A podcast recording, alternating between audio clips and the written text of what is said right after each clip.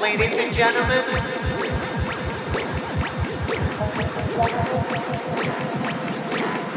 My name shall remain anonymous for obvious reasons.